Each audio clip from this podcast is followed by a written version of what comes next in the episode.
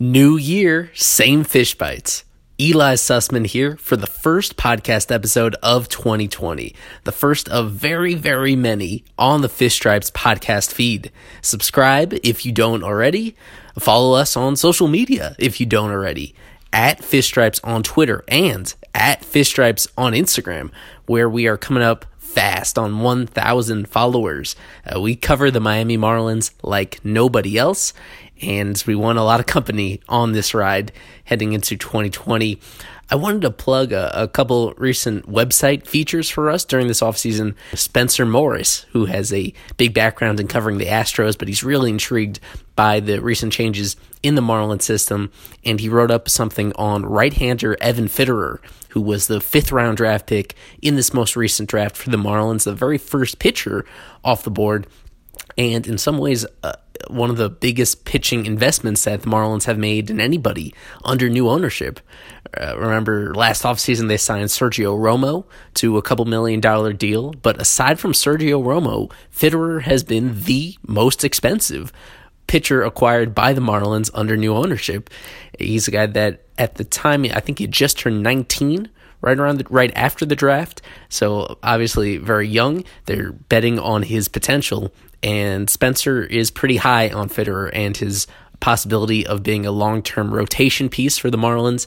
He got his feet wet in the Gulf Coast League this past summer, and he showed the highest ground ball rate out of all prospects in the Marlins system. So that's a tendency to watch, and he's someone that is very projectable where he already has good stuff, particularly his fastball and breaking ball, but there's the potential for him to add even more velocity to that. And he'll be an exciting guy to follow. Still a little unclear what his next step will be in 2020. Will the team be aggressive and put him all the way up to Clinton in low A full season ball, or uh, will they queue him down in extended spring training for a little while and have him pitch another abbreviated season? Uh, time will tell. The other feature comes from Tyler Wilson, who, like Spencer, is going to be primarily sticking on the prospect coverage side. He wrote up uh, the whole backstory of Aaron Northcraft, who was a recent non roster invitee to Marlins spring training on a minor league deal. Coming off a great season for AAA Tacoma, the Mariners affiliate, but uh, there's so much more in his entire last decade of professional baseball that led up to that point, which was a big jumping off point to get him this deal and put him on the verge of realizing a dream and pitching in the major leagues. He doesn't have any major league experience right now, but ever since coming back from a series of injuries, uh, first a partially torn UCL in his elbow, and then a hand issue as well, uh, a couple procedures that kept him out nearly two full years. He returned to action, and since then, both in the Mariner system and then prior to that, pitching internationally. Uh, he was lights out. He changed his arm angle. He has a very low release point that he th- throws from. Uh, doesn't have top end velocity, but it's because of the angle he throws from and now his ability to consistently throw strikes that has opened up a whole new um, possibilities for this guy that um, now in his late 20s, considering how much of his prime that he lost to injury, it's um, all of a sudden he has a new lease on his baseball life and certainly somebody to watch in spring training that could potentially nab a roster spot. Uh, seems like a really genuine personality, someone that gained a greater appreciation for for playing this game after missing all that time because of injuries. And uh, we're really curious to follow his journey from here. Both of those articles on Evan Fitterer and Aaron Northcraft on the website, fishstripes.com. And one more plug for a new thing. I finally got around to setting up the Fish Stripes YouTube channel. Previously, I'd uploaded some stuff on my personal account, the Eli Sussman channel, but I thought it was best to um, anything that's specific to Fish Stripes, things that we embed on the website and share snippets of on social media. Um, where I put it up on YouTube, and there's not really any limitations to the lengths of the videos. Uh, so we already upload some stuff this past weekend. There's going to be some exclusive things that we put on YouTube and uh, you, that we won't spread around to other platforms. You'll have to subscribe to Fish Stripes on YouTube to get it there. So go ahead and subscribe. Uh, only a handful of people have so far, so you'll be one of the first, and we appreciate everybody that follows us on this ride. Now, on the rest of this Fish Bites episode, I want to go in depth on three particular recent events that have the potential to affect the Marlins in 2020 and even for years beyond that. Then we're going to finish up with a conversation about who I believe to be the most obvious contract extension candidate in the Marlins organization. I can promise you it is not who you expect. This past week, Starlin Castro finally found a new home. The the Marlins infielder the past two years was a free agent for the very first time, and he has signed a two year deal, two years, twelve million dollars guaranteed with the reigning World Series champion Washington Nationals. So it shouldn't come as any surprise that he left the Marlins. He was sort of being squeezed out of the team even during this past season, if you'll remember. Uh, acquired originally by the team in the Giancarlo Stanton trade, and he was considered somewhat of an albatross. Like um, he was very expendable to the Yankees. On the Yankees, he's being pushed out of a job by top prospect Gleyber Torres, and now with the Marlins, he's being pushed out of a job by former top prospect Isan Diaz. He was put into the deal because he had a couple years remaining on his contract before that at um, eight digit eight figure salaries, both in excess of $10 million in 2018 and uh, over $11 million this past year. He, the Marlins held a $16 million club option on him for the 2020 season, and they chose to decline that, instead, uh, issuing him a $1 million buyout. So he doesn't fully recoup all that money that he would have made on the club option in this new deal. Uh, but all things considered, he makes out relatively well, considering that um, second baseman there the free agent market has been oversaturated with second basemen this year. In a year that, if you've looked around the league, you'll notice that free agents are doing very well for themselves relative to the previous couple years. Uh, the one exception to that, for, in the most part, has been second base, where there are just so many players out there that play that position and don't have much other flexibility. Uh, in reporting this deal, Ken Rosenthal of The Athletic noted that Starlin indicated a very strong preference for remaining at second base. Uh, in 2019, as Isan Diaz was tearing it up in AAA, and for the entire first half of the season, as Starlin was really struggling offensively, uh, the team eventually called up Isan in early August, and that shifted Starlin from second base to third base. Uh, in third base, a position he had very minimal experience at any level of pro baseball. It was totally foreign to him, but uh, because he had slumped so badly early in the season, uh, and the Marlins wanted to trade him, and uh, if not even dump his salary, just a part of it, just open up the space for them to play Isan regularly. They weren't able to find a taker for him, and uh, but they wanted to keep him in the lineup on a hop, what a play by Castro. Up and throws. Got him. Wow. Starlin Castro.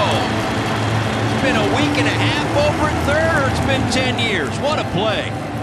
Now, fantastic reaction time by Starlin. One step into the hole, comes up with that baseball. Well done, Starlin. So they moved him over to third base, and that shifted Brian Anderson out to right field. And from that point forward, Starlin's bat actually caught fire. He was excellent offensively down the stretch. Uh, anyway, you slice it, he was the best hitter on the Marlins for the last several months of the season.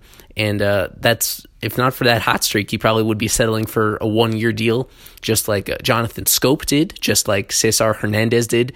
A couple other second basemen in the same age range as Starlin, uh, both that had their own flaws, and both of them took about one year, $6 million deals. Castro was able to get a, a second year added on to that a guy that even at his worst, Starlin is a bona fide major league player. I think the question moving forward is whether he's a true everyday player. The Marlins just did not have many competent bats that were major league ready these past few years, and that uh, allowed Starlin to um, expect himself to be in the lineup every single day. He played all 162 games this past season after playing 154 the previous year easily the most playing time of anybody in the Marlins organization during those two seasons. Uh, 34 total home runs, including career highs last year in both home runs and RBIs. He's a guy that uh, I, the big mystery is going to be distinguishing between the terrible first half he had and his resurgence later in the year. Which one of those is more indicative of what he's going to do moving forward? During the first part of the year, what was so strange about it is that he was making contact at a very high clip, one of his lowest strikeout rates of his career early on. Um, the problem was that this is where I find uh, some StatCast data to be very useful. We could tell that his launch angle was all out of whack. He was pounding everything into the ground. And uh, the one thing that's really changed for the worse about Starlin as his career has gone on is that he has lost some athleticism. He came up to the majors as a plus runner, and his sprint speed has gone down to right around the league average at this point. And um, to be very blunt, there are uh, some situations where uh, he doesn't exactly hustle to the max, trying to beat out ground balls. So even his his full athletic capability, that's not necessarily all that relevant because he um, he you could say he underachieves those measurables sometimes uh, because of his frustration uh, regardless, when he's hitting the ball on the ground, it's um it's it's very bad. It's usually not going to go very well. He grounded into a ton of double plays uh, during each of the last two years, and whatever adjustments he made right in the middle of the season, they allowed him to get the ball in the air more often, and he led the team in home runs over those last few months of the year, and as I mentioned, a career high overall in the season for home runs. Some of that, of course, helped by the juiced ball that was in play this year. But of course, he was playing half his games at Mar- Marlins Park, which this coming season is going to have smaller dimensions, and we're going to get into that in just a little minute. Um, but last year was one of the most pitcher friendly ballparks in baseball, especially in terms of suppressing home runs. Any way you slice it, um, his full season stats were decent and the Nationals aren't making a huge gamble on him. That's not compared to like how much they invested to bring back Stephen Strasburg, and um, they've added a few other complementary pieces uh, aside from Strasburg, with Castro being one of them. So he's not necessarily a lock to play every single day for them, but he had a preference to stick at second base, and that's a position that they had available. So he's going to get his wish in that department for his age 30 and age 31 seasons. He's going to be in the division, and you're going to see him really soon at Marlins Park because the Nationals are visiting Marlins Park in the very first homestand of the year, beginning on March 30th. Uh, uh, it's unclear where Castro will bat in the lineup. The past few years, he was accustomed to batting in the top half of the lineup, but the Nationals, even with Anthony Rendon leaving, they of course have some very intriguing players from Trea Turner Adam Eaton, Juan Soto, um, Victor Robles is a guy that could continue to take strides forward. Um, at top prospect Carter Kieboom is expected to have a pretty significant role on their 2020 seasons. So I would say in most cases Castro is going to be batting in the bottom half of the lineup for the first time in, in several years. That'll be a big adjustment to him, but he gets to join a contender. Anyway, you slice it, the, the Nationals um, in the most pessimistic view, there's still going to be a very competitive team coming off a World Series with a lot of returning talent. And uh, just a final word on Castro as a Marlin. He was the guy that when the trade was reported, he he expressed some dissatisfaction through his agent about not wanting to be involved in another rebuild. He was he went through the coldest years of the Cubs rebuild as soon as he came to the Yankees, they well they rebuilt on the fly. This first year there, they they missed the playoffs and they sold off at the trade deadline. And then 2017, he um as the team immediately sprung back to being good again, he had his roles somewhat reduced. I think some of that was injury related as well. Um, but he wanted to finally be in the middle of a contending team, and it seems he's going to get his wish with the Nationals while he was with Miami. Uh, he put up overall really decent numbers, especially relative to his teammates. Um, and there was not a single bad word about him being with the team. He seemed to really embrace being a veteran presence on the team, and he was he was cooperative with the rest of his teammates. There's again, there's really nothing there um, about him being anything less than a great professional on and off the field, and we so we appreciate his time there. It'd be ideal, I guess, if he had started off 2019 hot and uh, made himself tradable in the middle of the year when it was clear that the organization was moving in a different direction. Um, but I mean, some of that's just not fully within your control. If you look at from 30,000 feet up, the overall picture, he was exactly what the Marlins had expected. And of course, accepting him allowed them to acquire a couple other prospects in that Stanton trade, and we're going to see how Jorge Guzman and Jose Devers go from here. But the the first piece that has resolved itself um, as as we begin to finally get far enough away from those rebuilding trades to judge them. Uh, picking up Castro as basically a salary dump uh, proved to be a very decent investment for pretty much everybody involved. Everybody gets their way out of this, no hard feelings. And uh, I imagine that Castro will get some nice, warm reception from the crowd when he makes his return to Miami about three months from now. Shortly after the Starlin Castro news broke, the Marlins made an addition for themselves on Friday, signing switch pitcher Pat Venditti. What does that mean? Well, you can either throw with your left hand, you can throw with your right hand, or you can switch between your hands. Pat Venditti is the only active switch pitcher in the high levels of professional baseball right now. And uh, I could spend a whole episode just on Pat Venditti. He's an interesting guy. He he has some major league experience.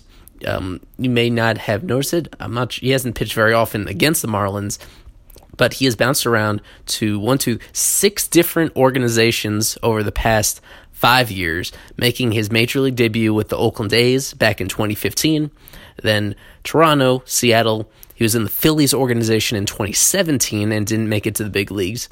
More recently, with the Dodgers in 2018 and with the Giants in 2019 a guy that overall has 68 innings of major league experience, uh, an ERA right around five, fielder independent pitching matching it right around five.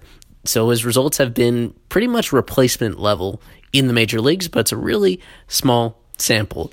He's been in professional baseball forever. He was drafted in 2008, and um, I'll, I'll give you one guess. Who do you think Pat Venditti was drafted and developed by? He's a guy that the Marlins have just signed. If the Marlins are targeting a, a player, someone that doesn't have obvious standout success in the major leagues, there's got to be a connection there. So I'll give you about five seconds. Guess who drafted and developed Pat Venditti in professional baseball?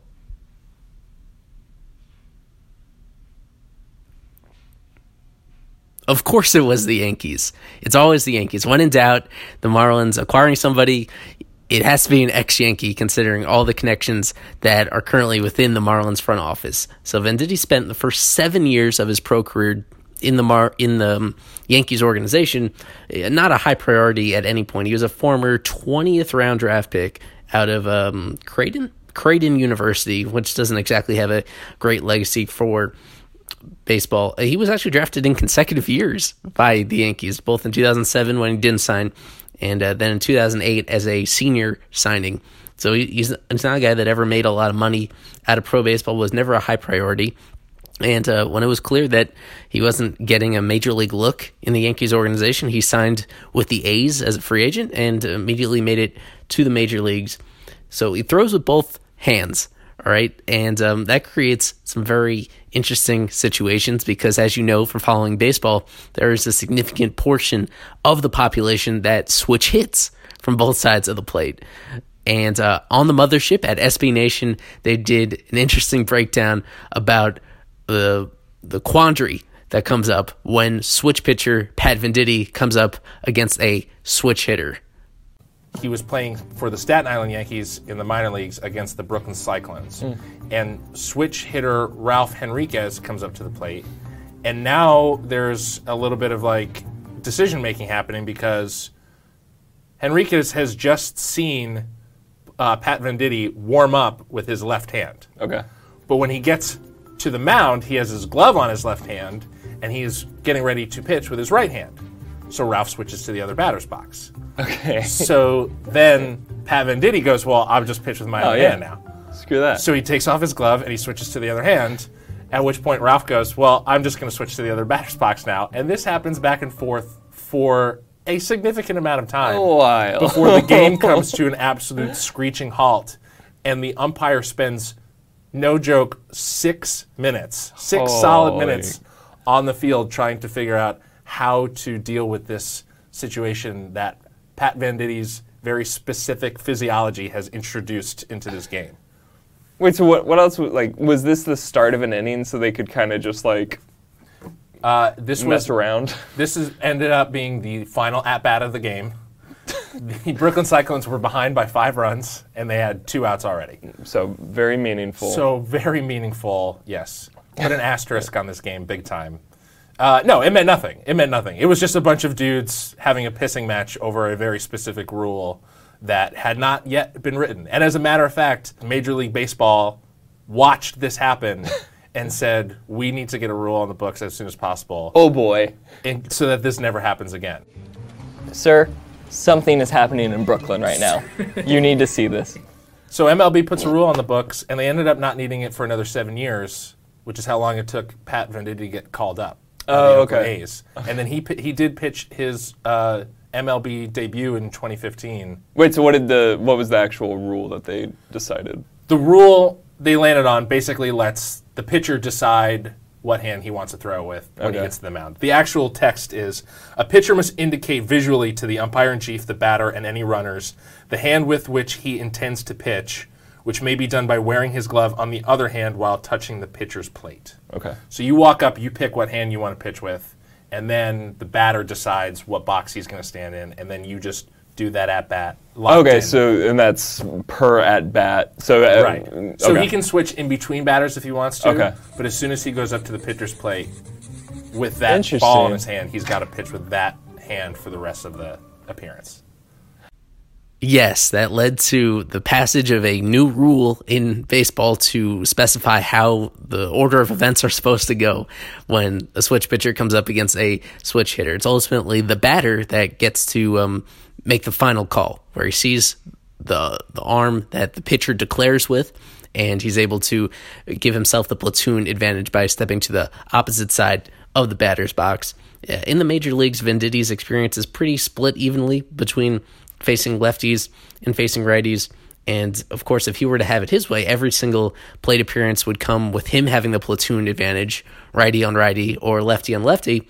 Um, but he has faced a total of about 40, about 40 plate appearances against switch hitters in his major league career. And um, so what sticks out is it's great that you could throw with both hands. And um, it's somewhat interesting that Venditti, at this point in his career, he um, has reached a pretty consistent approach both ways, regardless of which hand he's throwing with. He has a sinker and he has a slider. In between those pitches, it makes up about 95% of his offerings. At least that's what we have from the StatCast data. Uh, he'll very occasionally mix in a changeup in those situations. Uh, one thing that was immediately mentioned in the initial report, which came from Jon Paul Morosi of MLB Network, is that um, there's a new rule coming to Major League Baseball next year the three batter minimum. It means that uh, when a new reliever comes into the middle of the game, he either has to face a total of three batters or he has to pitch all the way to the end of that inning if it doesn't take three batters to, to reach the end of the inning. And Venditti being a guy that in the vast majority of his plate appearances, he has the platoon advantage. Um, instead of seeing the kind of mixing and matching that you used to see in um, some bullpen management, it, this was never really an issue with Don Mattingly anyway. I, I, I think more, uh, less so than any other team, the three batter minimum has a, a very small effect on the Marlins because Mattingly has never been a guy that is overly obsessive with matching up left and, left and right. Uh, but Venditti, being a guy that can obviously just turn around in, in most situations and ha- and have the better in an uncomfortable situation, uh, he's a guy that even if he's not a star, and there's no indication that he's a star, he's a guy that 34 years old and um, 34 year old journeyman.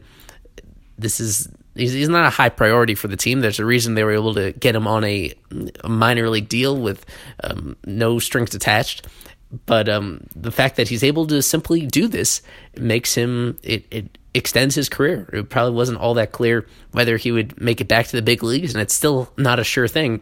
But this is a clear opening to do that on a Marlins bullpen that uh, does not have a, a, whole lot of experience whatsoever or a whole lot of uh, superlative performers. Uh, the one uh, concern, I guess, that sticks out to me about Venditti, and we're, we're going to get into more of his positives lately, but the concern that sticks out is that he ha- does have pretty wild platoon splits in the major leagues.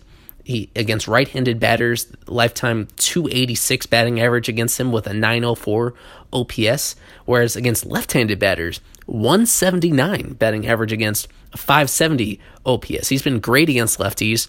He's been very not great against righties against lefties, striking out about 26% that he's faced in his career. That's good. Major league average for against a position player in, in the low 20s, striking out about 26. Uh, against right handed batters, it's a different story. Only an 11% career strikeout rate against right handers.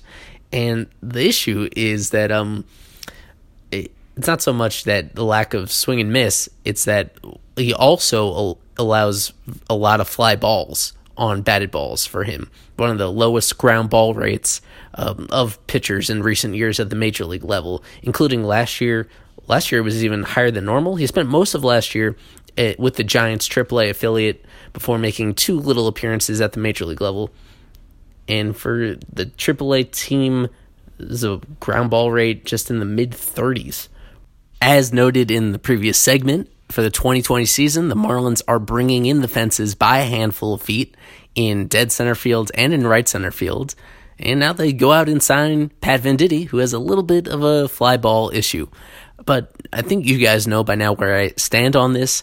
That um, although it was uh, made some interesting news that they brought in the fences. If you actually look at the number of balls that would be affected by the change, it's a very small number. So overall, over the course of the season, um, even if this guy were able to stick on the roster for an extended period of time, uh, you're talking about maybe one or two situations the entire year as a reliever where he would be affected one way or the other by this. Not a big deal. Just just an observation, just a little data point that has to go into this signing and uh, the the potential fit that he would have if he's able to make it onto the active roster. But before we move on to our other topics, a few more details about Venditti's pitch mix. Uh, the reason why he was such a late round draft pick by the Yankees, why he didn't make it to the majors until nearly age 30, and why he hasn't really stuck around that much is because he has far below average fastball velocity. He throws harder with his right hand. It used to be high 80s fastball, but now as a 34 year old, just as in almost all other cases, the velocity has dipped a little bit. So now more a lot of 85, 86, 87 fastballs from his right hand, and as a lefty, it's um even lower than that, 82, 83, 84, far below average fastball velocity, and that requires him to mix in a lot of sliders uh, almost as many sliders as fastballs, alternating between the two to keep batters off balance. And he, he still gets a pretty decent uh, differential in velocity between those pitches. The the breaking ball is in the low to mid 70s. So what stuck out to me about the slider is the spin rate that he has on that pitch. There's not a perfect correlation between spin rate and effectiveness of your pitch, but uh, especially with breaking balls, it is a, a factor. It's you want to have as much spin as possible, and um, that will generally help you miss more bats. And for a guy that has way below average velocity, and who we mentioned is uh, vulnerable to fly balls when opponents put it in play, it's very precious for him to miss bats whenever possible, either to get himself ahead in the count or to put batters away. I ran a query through StatCast where looking since 2016, so over the last four major league seasons, all the pitchers that have thrown at least 300 sliders in the major leagues during that time, and there are several hundred of them. It's uh, basically hundreds. it's a, it's a, and he is elite in that department when ranking all of them by spin rate. Out of the hundreds of relievers the last four seasons that have thrown at least 300 sliders in the majors, and Venditti just crosses that threshold with 325. Number one on the list was Kyle Crick. His spin rate nearly 3,200 revolutions per minute on the pitch on average. Number two was Trent Thornton. Number three was Marlins fellow reliever Jeff Brigham. So most of those pitches for Brigham came just this past year. 2934 uh, RPMs on his slider. And that's the reason why I'm really intrigued by Brigham heading into the new year, assuming that the Marlins are able to keep him heading into opening day. Uh, right behind him, Chad Sobotka, And number five out of hundreds of major league pitchers who threw sliders the past few years in average spin rate is Pat Venditte. 2913 revolutions per minute on his average slider. Uh, to go down the list a little bit further, number seven is Chaz Roe. Chaz Roe very famously gets extraordinary movement laterally on his pitch, um, and he's been in the majors now for a handful of years. Number nine in this category, slider spin rate, is Sergio Romo, who, of course, got a, a lucrative deal from the Twins, and the Marlins were interested in re signing him. Uh, number 11 is Adam Ottavino, who is an elite reliever now with the Yankees. Number, and right behind him is Walker Buehler, who is one of the rising young potential aces with the Dodgers. It's again, it's not a perfect correlation between that spin rate and being a successful pitcher, and not even perfect between that the spin rate and being a great pitch. But it's um, it, it's better than nothing. It's it's certainly the most appealing thing that I found about Venditte, and some optimism about why he could be effective uh, for the Marlins potentially. Considering his, his handedness is going to give him somewhat of an inside track to sneak onto the roster. It depends what the Marlins do from here. I've been pretty consistent with my thinking that they should be investing a, a, some more in it in one more veteran reliever that has late ending experience in the major leagues. And there's still a few of them out there that should be had on one year deals. It'll cost a few million dollars, whereas Venditte, even if he makes it to the majors, he'll be earning about the league minimum. And then he's under club control for the foreseeable future. If the Marlins are like what they see from him and he makes it through the year, then he's not even arbitration eligible until 2022 get next season at a bargain rate. And um, assuming that Venditte doesn't pitch high leverage innings, this is going to be a guy that's extremely affordable all the way through the next handful of years. But that's certainly looking ahead very far because first he has to make the roster. Uh, in, in, my mind, it's a safer bet to go after somebody that is more experienced at the major league level. But uh, Venditte is someone that has gotten pretty rave reviews as a as a person for his intangibles that he brings to a team. So if nothing else, just a, a positive presence to have around spring training and someone that is once we see him in games during the Grapefruit League, it's very easy content for people like us at Fish Stripes to get fans curious about these games that uh, ultimately don't count. Uh, an interesting signing, and uh, again, probably not the last. There's now in total He's only the third pitcher that has been a non roster invitee to Marlins spring training. Usually that number is significantly higher, even with uh, all the interesting arms that the Marlins have internally that want to get a look from the coaching staff. Um, I expect a couple more signings, hopefully one at the major league level. Um, but Venditte is uh, certainly a, a, a, low risk, um, medium reward acquisition that fits in with the direction that baseball is heading in 2020. The third and final current events topic on this Fish Bites episode the 2020 Don't Blink Home Run Derby in Paradise, which took place this past Saturday in the Bahamas with a, a whole lot of Marlins participating. This is the second straight year that I've played close attention to this home run derby, and uh, even more so than last year, a lot of Marlins involvement.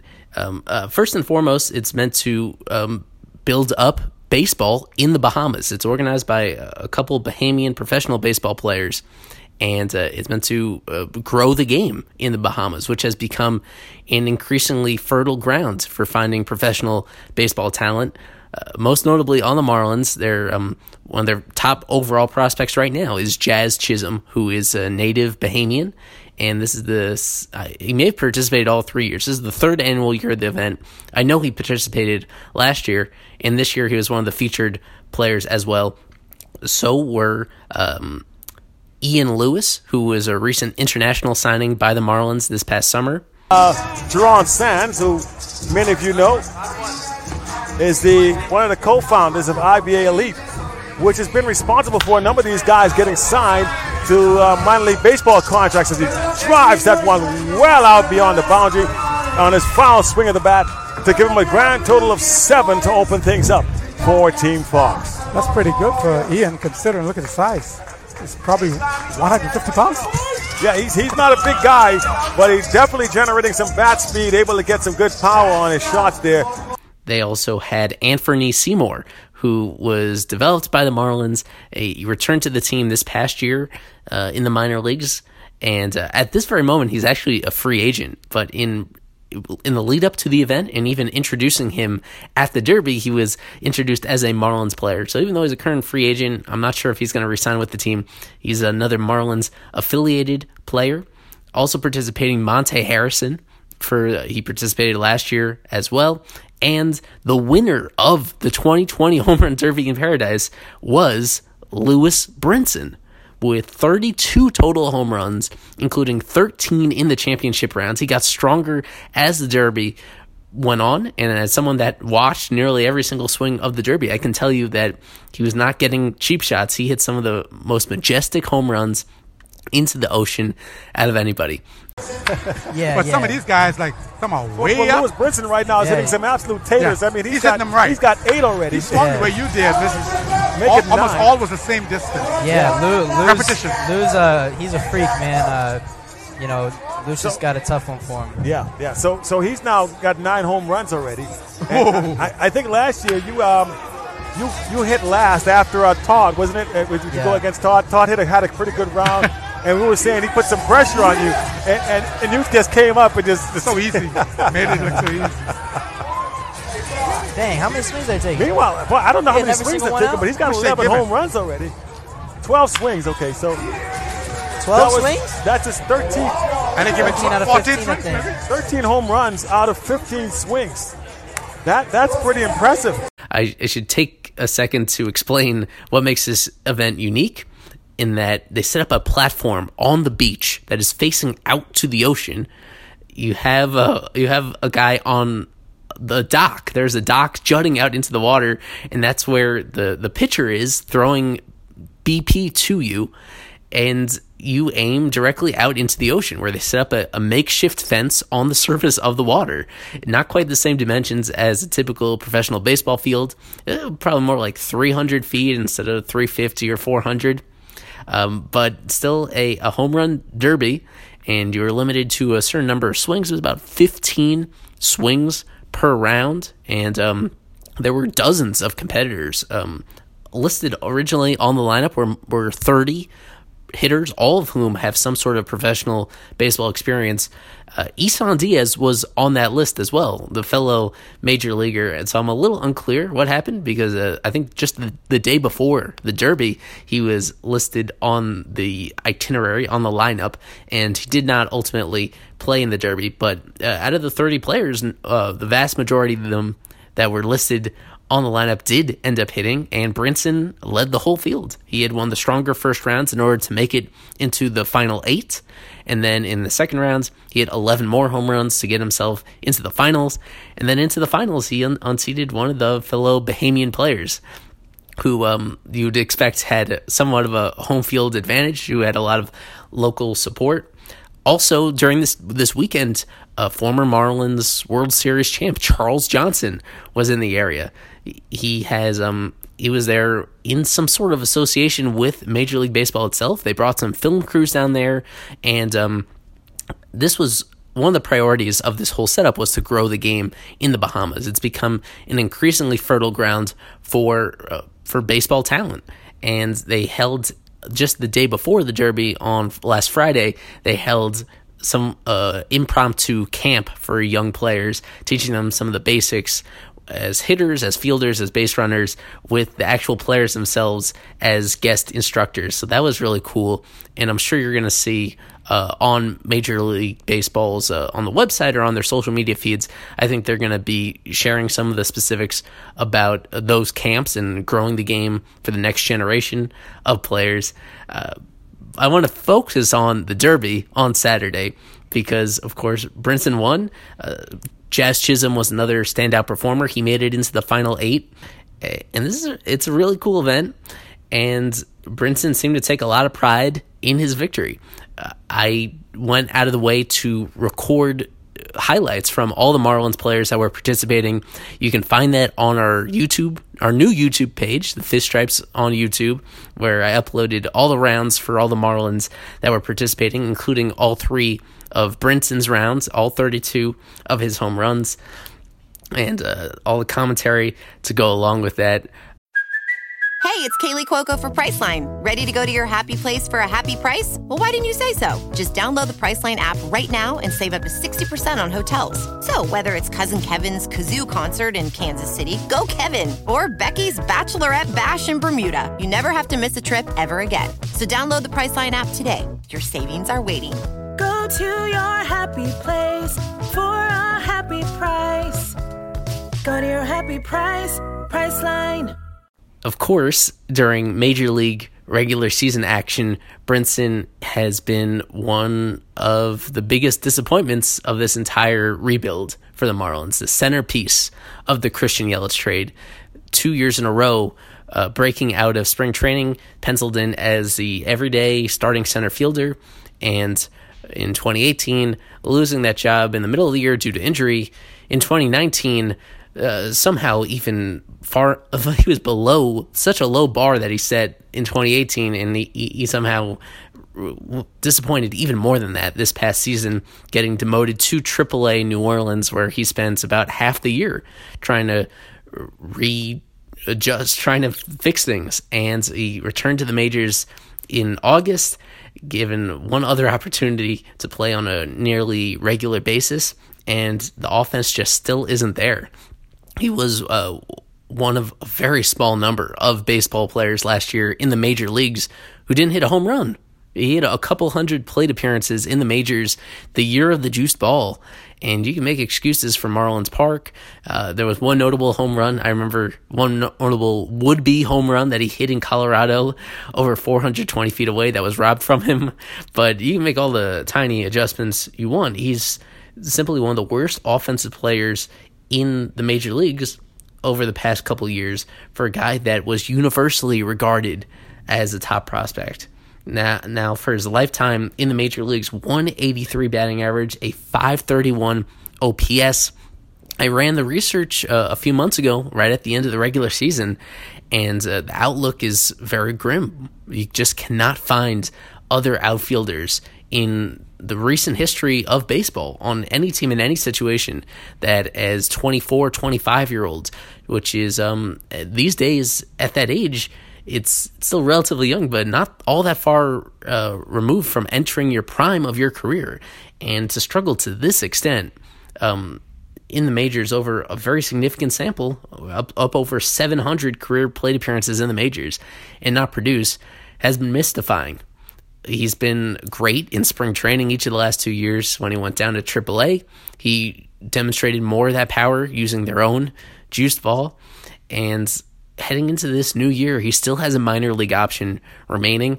Uh, breaking ties with him right now would be selling low, and um, you wouldn't expect to get much in return at all, which is leading to the expectation that he's still going to be with the Marlins in 2020.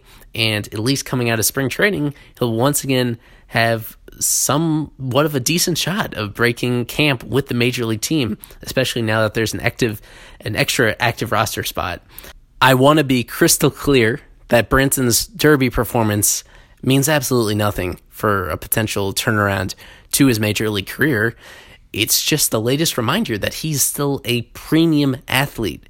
He was universally regarded as that great prospect, the consensus number one Marlins prospect entering the 2018 season because he has these exceptional tools his power, his throwing arm, his defense, his base running. The only question was, was the hit tool. And of course, what's given him so much trouble in the major leagues are uh, secondary pitches. Anything besides a fastball, he's had a lot of trouble just recognizing that out of the pitcher's hands, getting any sort of contact on it. A, a lifetime strikeout rate in the majors, right around, are we up to 30%? 29.8% in the major leagues. And uh, this Derby performance won't do anything to change that. He was given very hittable pitches as you normally would during a Derby. But it's another reason why you just can't quit on Brinson quite yet because he's still motivated to, he's still in shape. He's he hasn't let his roster spot or his major league salary change his uh, his work habits off the field. Uh, I mean, the question is whether he just has all the ingredients, tangible, intangible, to make it click in the major leagues. This is going to be coming into his age 26 season, turning 26 early in the regular season. And um, even though the Marlins have added outfield talent this offseason in the name of Corey Dickerson, they have some great outfield prospects on the way, held in the same kind of high regard that Brinson was not that long ago, like like Monte Harrison, like Jesus Sanchez, and further down, like uh, J.J. Bleday and Kameron Misner and Connor Scott and Jerar Encarnacion. There's a lot of talent coming. This is really a, this is a true make or break year for Brinson, and uh, even more so, it's there's going to be a lot of scrutiny early in the year. Uh, I'm glad that this performance uh, should have helped his confidence a little bit, and just showing the talent that's still there for being able to uh, do a lot of impact on a baseball. I mean, that's it's a very basic element that you need as a, as a p- potential impact player. It's it's everything else that remains a big question for Brinson uh, heading into spring training. Anyway, I encourage you to check out all those Derby highlights uploaded to YouTube, Fish Stripes on YouTube, as well as on fishstripes.com. I, I wrote up a full article embedding all the highlights and, and putting everything into a full perspective. It's a, it's a great event that they have going on in the Bahamas. And uh, as recently as last summer, signing Ian Lewis, trading for Jazz Chisholm, uh, th- those won't be the last Bahamian players that you hear about potentially in the Marlins organization. It is is a growing hotbed for baseball talent, guys that are really enthusiastic about the game, and a whole, a whole lot of credit to um, to Lucius Fox and Todd Isaacs. They were the co-organizers of this event from the beginning, and they were participating in the Derby themselves this past year. So credit to them for putting on this event because it is really making an impact and helping baseball become even more of an international game. From every corner of the baseball industry, uh, pundits, reporters, fans, and opposing fans, there's almost universal agreement that the Marlins have done very well for themselves this offseason. A handful of offensive improvements, signing Corey Dickerson, Jesus Aguilar, trading for uh, Jonathan Villar, and even a high quality backup like Francisco Cervelli, who could have effects on the other side of the ball. Uh, the signings of Yimi Garcia and some of these non roster invitee pickups, the decision to swallow the rest of Wei-Yin Chen's contract and to free up another roster spot to protect some of their high upside young players. Uh, you put it all together, and they've spent money that almost replaces all the money they had coming off the books last year, except this time they aside from the dead money on the Chen contract, they don't have any inefficient deals on their books. So they've really cleared up all their financial flexibility for the long term. In these moves, taking on little to no risk in a lot of these signings and um, leaving themselves open to trade some veterans in the future to get even more young controllable assets if necessary. But at very least, on paper, this team is far improved from where they were in 2019, where they had a 57 and 105 record. At this point, it's very hard to see them losing more than 100 games again with the current roster. And there's a lot of upside because of their much improved farm system, one that MLB Pipeline ranked as the most improved farm system during the year of 2019 the handful of trades they made during the middle of the year to creatively improve and address positions, how well they did during the 2019 draft where they finally used that high position they had in the draft order, and in international free agency yet again, spending big money on several key infielders in particular that have a lot of upside moving forward. It's this organization is certainly trending in the right direction any way you look at it. And uh, maybe that's not saying a whole lot considering where they've been the past couple years, but it's it's positive nonetheless, and uh, it's going to start showing itself at the major league level in the very near future. So fans can be excited about it, uh, but what should we do about it? What are the cons- Why is it happening? For um, not to oversimplify it, but that's a key question that we should look at: is how did this happen? And it's easy to credit some of the changes that have come to the organization of course, at the ownership level, getting rid of Jeffrey Loria and David Samson and, and bringing in guys that are more collaborative and that are more experienced. Um, a lot of them have New York Yankees roots, but some of them from other organizations as well.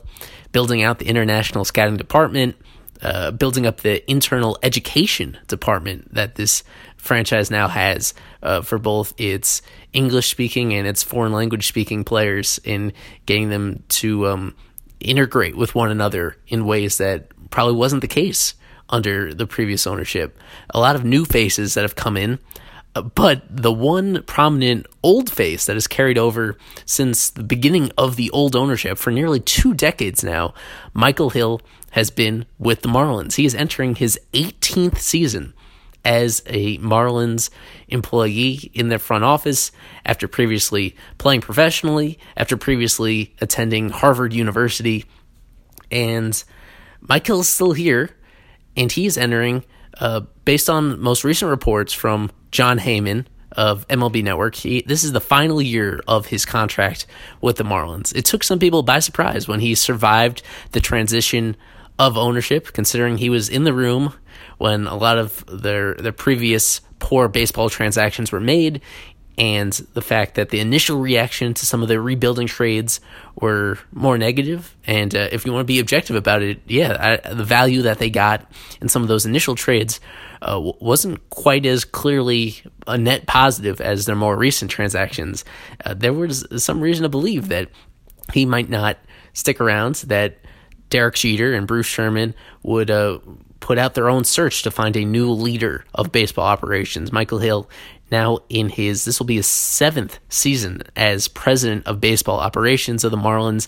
Uh, in title, he, he's the guy that is making a lot of big calls for this team. And uh, we know under the current front office, it's a little more collaborative with what, what Jeter brings, what uh, Gary Denbo brings. He's, his focus is more on amateur and uh, prospects as in player development, but he has a very loud voice and he has a strong personality in that war room. But Michael Hill has been here through it all, and things are going so well.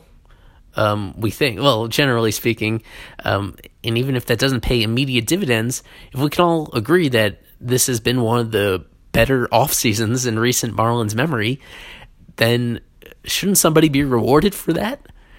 And entering what, what is believed to be the final year of his contract, Michael Hill seems to be a pretty obvious extension candidate.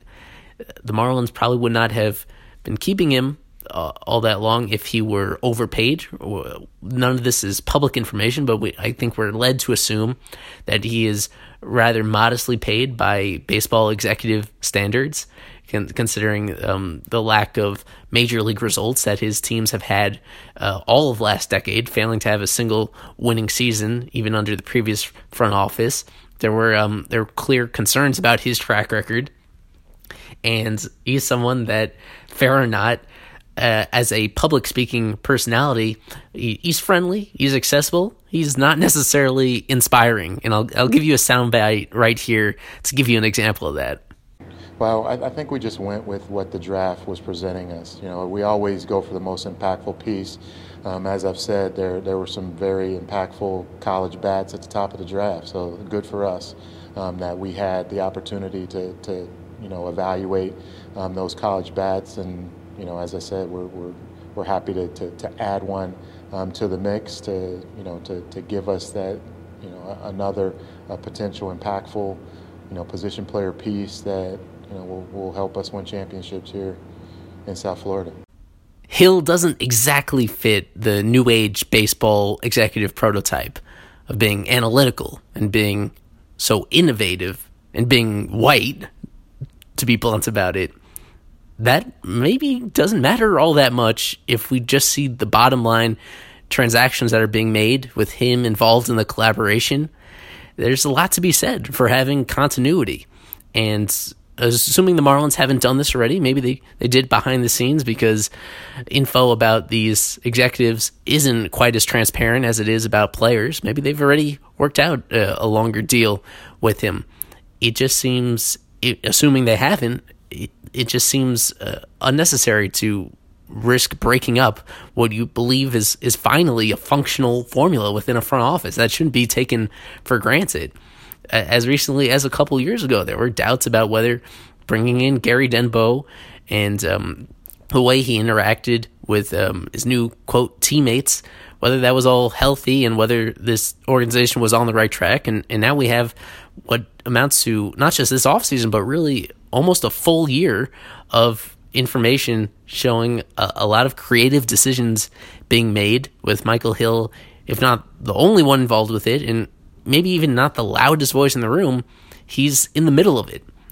As much as I advocate for spending on young, talented, homegrown players, most notably Brian Anderson, I think maybe that's the one area that jumps out to you as uh, something that the Marlins have overlooked in that they've not yet reached any of these uh, low risk, long term deals with some of their most talented homegrown players. That's going to be a very critical step for them because, as will investing in free agency on uh, high caliber players this offseason, spending on a lot of decent role players, but not necessarily any guys of um, a certain impact pedigree that you can count on. There's going to come a point um, within the next year, I'd say, where you have to see the Marlins taking some of these bigger risks in order to to lock up guys that have. Uh, super high potential to really put this team back into contention. And so that's still to be determined is how Hill and company spend on starter level, everyday caliber, or for top of the rotation, like free agents or their own homegrown players. They, they have to select very carefully. There is somewhat of a science to this. It's not every decision will work out, but they have to um, they'll have to take these risks eventually, and they'll have to prove that they can distinguish between several comparable options. Players that have similar tool, similar tools or track records, they'll have to show that they have the analysis and foresight and the developmental infrastructure to get the most out of these players moving forward and bring this rebuild all the way out on the other end.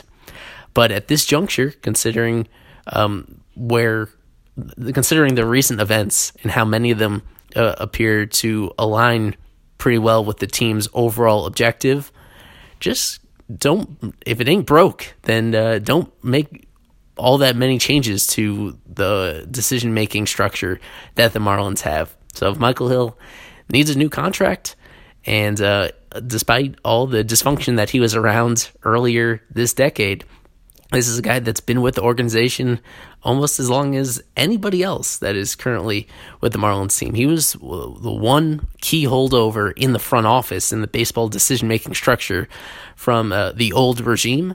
And uh, finally, we, we've reached a point where he is um, he's helping and bring this team to the right direction. Whether it happens prior to opening day or even during the season, my vote is for continuity in this Marlins front office now that everybody appears to be on the same page. I'm curious what you guys have to say about it. When I floated the idea on Twitter prior to this recording, it was met with uh, a lot of initial skepticism or um, disagreement, even about Hill's status on the team. So be sure to reach out to us on fishstripes.com, on Twitter, Instagram, about your thoughts about Michael Hill and this offseason in general. As always, I greatly appreciate all the Marlins fans that support us, that are part of the Fish Stripes community, that inspire the conversations that we have on the podcast and on the website. 2020 is going to be the most exciting year in a while. So tell a friend. We want to get as many perspectives as possible to be part of the same community and uh, and help us break down what should be a really interesting year around the organization. I'm Eli Sussman. Go fish.